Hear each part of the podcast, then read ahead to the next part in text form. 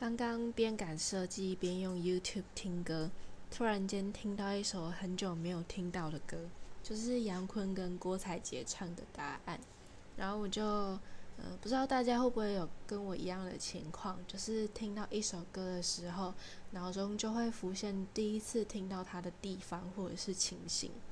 我第一次听《答案》是我在花莲打工换宿的时候。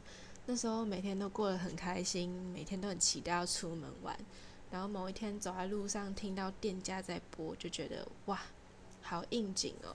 真的是蓝天白云，晴空万里诶，瞬间就把这首歌和花莲连接在一起了。我只有去过花莲那一次，可是真的完全被花莲征服，是一个很好放松、很好充电的地方。